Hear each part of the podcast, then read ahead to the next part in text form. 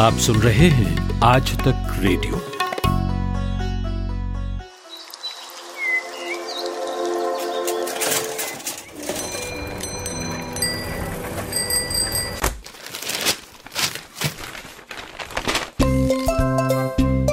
आज के अखबार। आज के अखबार। हेलो गुड मॉर्निंग नमस्कार। ये है आज के अखबार और तारीख है आज 30 अप्रैल 2021 मेरा नाम नितिन ठाकुर है और मेरे साथ रोज सुबह आते हैं जमशेद। हम दोनों अखबारों की सुर्खियाँ आप तक लाते हैं। तो देश विदेश के अखबारों की सुर्खियाँ बताएँगे आपको, लेकिन सबसे पहले देश के अखबारों से शुरू करते हैं। बताइए जमशेद। गुड मॉर्निंग नितिन, और आज तक रेडियो के सभी लिसनर्स को भी मेरा नमस्कार। आज के ज़्यादातर अखबारों की पहली हेडिंग बंगाल और बाकी राज्यों के एग्जिट पोल्स को लेकर है। इसमें इंडिया टुडे के जो एग्जिट पोल्स का ज़िक्र है। लेकिन उसके अलावा जो दूसरी बड़ी खबरें हैं, उनकी भी बात कर लेते हैं।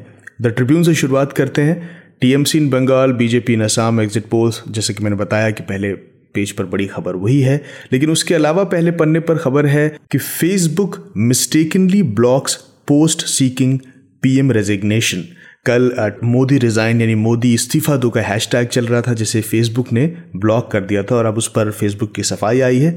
उसने कहा है कि हमने ये गलती से ब्लॉक किया था। ज़ाहिर है फेसबुक को इसके लिए कड़ी आलोचना झेलनी पड़ी थी। जमशेद, मेरे पास जो खबर है वो जनसत्ता में छपी है, और यहाँ डॉक्टर हर्षवर्धन, केंद्रीय स्वास्थ्य मंत्री, कहते हैं कि देश में ऑक्सीजन की कोई कमी नहीं।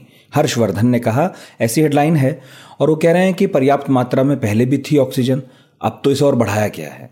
लोगों को ऑक्सीजन के बारे में सही ज्ञान आवश्यक है। जिसे ज़रूरत है, उसे ऑक्सीजन मिलनी चाहिए। अपने आप अस्पताल न भागें। डॉक्टर कहें कि अस्पताल में रहने की ज़रूरत है तो ज़रूर जाएँ। केंद्रीय स्वास्थ्य मंत्री हर्षवर्धन गुरुवार को दिल्ली के लेडी हार्डिंग मेडिकल कॉलेज के दौरे पर गए थे और वहीं उन्होंने ये सब बातें कही। तो डॉक्टर हर्षवर्धन का तो यही कहना है कि देश में ऑक्सीजन पर्याप्त मात्रा में है। अब मालूम नहीं, अस्पतालों से तो शिकायत मिल रही है कि वहाँ पर्याप्त मात्रा में नहीं है। तो देश में ऑक्सीजन पर्याप्त मात्रा में हो भी और अस्पताल में ना हो, तब तो और दुखद स्थिति है। दूसरी जो खबर है, वो वैक्सीन को लेकर है। खबर यह है कि बायोटेक की जो वैक्सीन है, कोवैक्सीन, उसके रेट कंपनी ने कम कर दिए हैं। अब ये वैक्सीन चार सौ रुपये प्रति डोज मिलेगी। सिरम इंस्टीट्यूट ऑफ़ इंडिया के जो वैक्सीन के रेट हैं, चार सौ रुपये से तीन सौ रुपये पहले ही किए गए थे। अब उसके बाद भारत बायोटेक ने भी एक डोज की कीमत को घटाकर छः सौ रुपये से चार सौ रुपये कर दिया है। यानी दो सौ रुपये प्रति डोज कम हुआ है। आपको याद ही होगा कि पिछले दिनों में सरकार ने दवा कंपनियों से गुजारिश की थी कि वो अपनी वैक्सीन के दाम को और घटाएँ और इसी दिशा में ये फैसला लिया गया है। जी, जमशेद, हिंदुस्तान टाइम्स मेरे सामने है और लिखा है कि no doses for eighteen plus, next phase set to be delayed. ये बात तो हम सभी जानते हैं कि कल से वैक्सीनेशन ड्राइव शुरू होनी थी और 18 प्लस से ऊपर के लोगों को वैक्सीन लगनी थी और इसमें हमारा आपका नंबर भी आना था। लेकिन अब तो लग रहा है कि फ़ेज़ देरी से शुरू होगा। पहले से ही कई राज्यों ने कह दिया था कि उनके पास स्टॉक है नहीं और अब कल आते आते यूपी और बिहार और एमपी से भी बातें आई कि उनके पास भी स्टॉक नहीं है। आज का दिन में हमने इस खबर को काफ़ी विस्तार से कवर किया है और हिंदुस्तान टाइम्स ये लिखता है कि दिल्ली में भी कोविड नाइन्टीन वैक्सीनेशन का थर्ड फ़ेज़ शुरू नहीं होगा शनिवार से, क्योंकि अभी तक भी जो है वैक्सीन उसे पर्याप्त मात्रा में मिली नहीं है। प्राइवेट हॉस्पिटल्स में भी अगले हफ़्ते तक ही कंसाइनमेंट आएगा। वैसे 13.4 मिलियन डोजेज दिल्ली को चाहिए, और जो पहली खेप आनी थी वो तीन लाख डोजेज की है, और सीरम इंस्टीट्यूट से भेज रहा है, लेकिन ये भी तीन मई तक ही आ सकेगी। जनसत्ता की बात करें तो हेडलाइंस चुनावों के एग्जिट पोल्स को लेकर है, जिनमें बंगाल और बीजेपी और टीएमसी तकरीबन बराबर सीटों पर दिख रही हैं, लेकिन उसके बगल में एक बड़ी खबर मुंबई पुलिस के पूर्व कमिश्नर परमबीर के हवाले से है। लिखा है कि भ्रष्टाचार के आरोप में परमबीर पर एक नई एफआईआर दर्ज हुई है। उन पर पुलिस निरीक्षक स्तर के अधिकारी ने एक भ्रष्टाचार का आरोप लगाया है, जिसके आधार पर महाराष्ट्र पुलिस ने उनके खिलाफ एक एफआईआर दर्ज की है। एक सीनियर ऑफिसर से बातचीत के हवाले से लिखा गया है जनसत्ता में कि ये एफआईआर 28 दूसरे पुलिसकर्मियों सहित कुल 33 लोगों के खिलाफ विदर्भ के अकोला में दर्ज की गई है। अकोला की जो शहर कोतवाली है, उसने आपराधिक षड्यंत्र, सबूतों को नष्ट करने और अनुसूचित जाति एवं अनुसूचित जनजाति एक्ट 1989 के तहत ये एफआईआर दर्ज की गई है। हिंदुस्तान हिंदी अखबार के पहले पन्ने पर एक खबर है, जो बच्चों की हिफाजत की नज़र से इस संक्रमण के दौर में बहुत उम्मीद जताती है। इसमें बताया गया है कि जर्मनी की एक दवा कंपनी है, कंपनी बायो एनटेक उसने ऐलान किया है कि जून तक बच्चों के लिए कोरोना का टीका आ जाएगा और 12 से 15 साल के बच्चों के लिए ये वैक्सीन कारगर रहेगी और अभी जो वैक्सीन चल रही है वो 18 साल से ऊपर लोगों के लिए है और दूसरी वेव में ये भी कहा गया था कि कोरोना का वायरस जो है वो बच्चों को ख़ास तौर पर उनको भी अब निशाना बना रहा है। तो उस लिहाज से खबर काफ़ी अहम है। वैसे बच्चों का टीका बनाने में अभी आधा दर्जन कंपनियाँ पहले से मैदान में हैं। और नितिन एशियन एज ने पहले पन्ने पर एग्जिट पोल्स के अलावा देश में चल रहे टीकाकरण में हो रही वैक्सीन की कमी पर खबर की है। लिखा है कि utter chaos as vaccine run short in India इसमें यह भी ज़िक्र है कि 18 की उम्र से ऊपर के लोगों को वैक्सीन लगाए जाने वाले फैसले को फ़िलहाल रोकना पड़ सकता है, क्योंकि राज्यों के पास वैक्सीन है नहीं। और ये एक आयरनी है नितिन, क्योंकि देश में मौत का आंकड़ा लगातार बढ़ रहा है। तीन हज़ार छः सौ पैंतालीस मौतें एक दिन में हो रही हैं। ऐसे में ये सवाल तो बनता ही है कि जब राष्ट्रीय स्तर पर आप किसी योजना का ऐलान करते हैं तो उसके बारे में ज़रूरी इंतज़ाम, आपूर्ति के बारे में इंतज़ाम पहले क्यों नहीं चेक किए जाते हैं? और ऐलान करने की जल्दी क्या थी? क्या आ, कुछ लोगों का जो कहना है कि ये इसकी जो जल्दबाजी में ऐलान किया गया ये चुनावों में फ़ायदा लेने के लिए किया गया वो आ, कुछ और मज़बूत हो जाता है? मुझे तो ऐसे में वो एक टर्म बार बार याद आ रहा है जो अक्सर हम यूपी शासनकाल के दौरान सुनते थे पॉलिसी पैरालिसिस।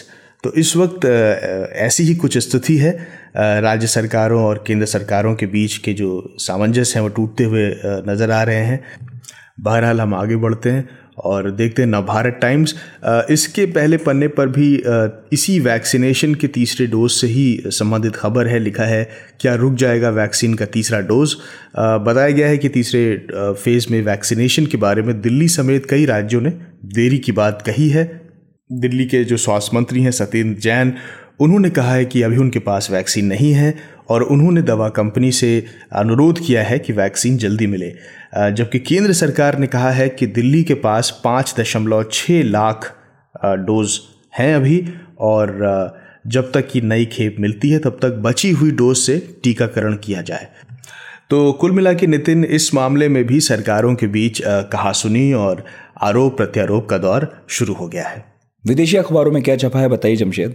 जी नितिन अंतर्राष्ट्रीय अखबारों में भी भारत के संदर्भ में ही तमाम खबरें हैं द गार्जियन से शुरुआत करते हैं, जिसमें एक तस्वीर पर नज़र ठहर जाती है। ये तस्वीर है भारत के एक शमशान की। दो लोग एक अर्थी को ले जा रहे हैं और पीछे तमाम चिताओं से लपटे उठ रही हैं। नितिन, किसने सोचा था कि दुनिया में हिंदुस्तान अपनी इन तस्वीरों से पहचाना जाएगा? लेकिन अफसोस ये है कि अब ये हकीकत है। इस खबर पर जो हेडिंग है, वो भी बड़ी दिलचस्प है। लिखा है, how triumphalism led India to COVID disaster यानी जीत के शोर ने किस तरह भारत को कोविड महामारी की तरफ़ ढकेल दिया? माइकल सफ़ी ने इसमें ज़िक्र किया है कि कोविड की पहली लहर के बाद जब हर्ड इम्यूनिटी का ज़िक्र हो रहा था, तब सरकारों ने या कह लीजिए कि एजेंसियों ने इसे एक एक इसमें बड़ी मिसकैलकुलेशन की। हमने दम्भ भरा कि हम जीत गए हैं और उस लापरवाही ने भारत को इस कगार पर ला लाकर खड़ा कर दिया है। काफ़ी इंटरेस्टिंग एनालिसिस है नितिन। और गार्जियन में ही अरुंधति रॉय का एक लेख छपा है, जिसमें उन्होंने कहा है कि we are witnessing the crime against humanity इस लेख की शुरुआत उन्होंने साल 2017 में यूपी चुनाव में पीएम मोदी के उस बयान के साथ किया है, जिसमें उन्होंने कहा था कि अगर गाँव में कब्रिस्तान बना है तो शमशान भी बनना चाहिए। तो नागरिक नागरिक मूलभूत समस्याओं पर सरकार का ध्यान ना होने पर कई तलख बातों का ज़िक्र है इसमें। और बीबीसी की बात करें तो यहाँ भी दोनों प्रमुख हेडलाइंस भारत के संदर्भ में है। पहली अमेरिकी नागरिकों को भारत छोड़कर फ़ौरन वापस आने की अपील के बारे में है और दूसरी रिपोर्ट जिसे विकास पांडे और शादाब नज़मी ने तैयार किया है, उसमें ये बताया गया है कि कोविड की दूसरी लहर शहरों से गाँव की तरफ़ फैली है। और इस लेख में राजस्थान के एक शख्स हैं, राजेश सोनी उनके नज़रिए से इस पूरी आपदा को समझने की कोशिश की गई है। राजेश वो शख्स हैं जो कोटा में रहते हैं और वहाँ से वो अपने बीमार पिता को लेकर आठ घंटे तक अलग अलग ज़िलों के अस्पतालों में भटकते रहते हैं। न्यूयॉर्क टाइम्स की बात करें तो उसमें खबर है कि अमेरिका की जीडीपी में बढ़त दर्ज की गई है। पहले तिमाही में एक दशमलव छः फ़ीसदी की दर से और छः दशमलव चार फ़ीसदी की सालाना दर से। ये दावा किया गया है कि कोविड काल से पहले के जो लेवल्स थे जीडीपी के, उन लेवल्स पर अब वो वापस आ रही है और इसकी एक वजह कोविड की वैक्सीनेशन भी है। इसके अलावा अल जजीरा की एक टॉप स्टोरी है जिसमें व्लादिमीर पुतिन के जो धुर विरोधी हैं और विपक्षी नेता एलेक्साई नवलनी, उनके बारे में है, जिनकी कल कुछ वीडियोस लिंक तस्वीरें जारी हुई थी। जेल में हफ्तों भर लंबी भूख हड़ताल करने के बाद नवलनी पहली बार कोर्ट हेयरिंग में दिखाई दिए। ये सुनवाई जो थी, वो एक डेफिमेशन कन्विक्शन के बारे में थी, जिसमें कथित तौर पर उन्होंने सेकेंड वर्ल्ड वॉर के कुछ वरिष्ठ लोगों पर आपत्तिजनक टिप्पणी की थी। तो आज के अखबार में इतना ही। शुक्रिया नितिन। बहुत बहुत शुक्रिया आपका।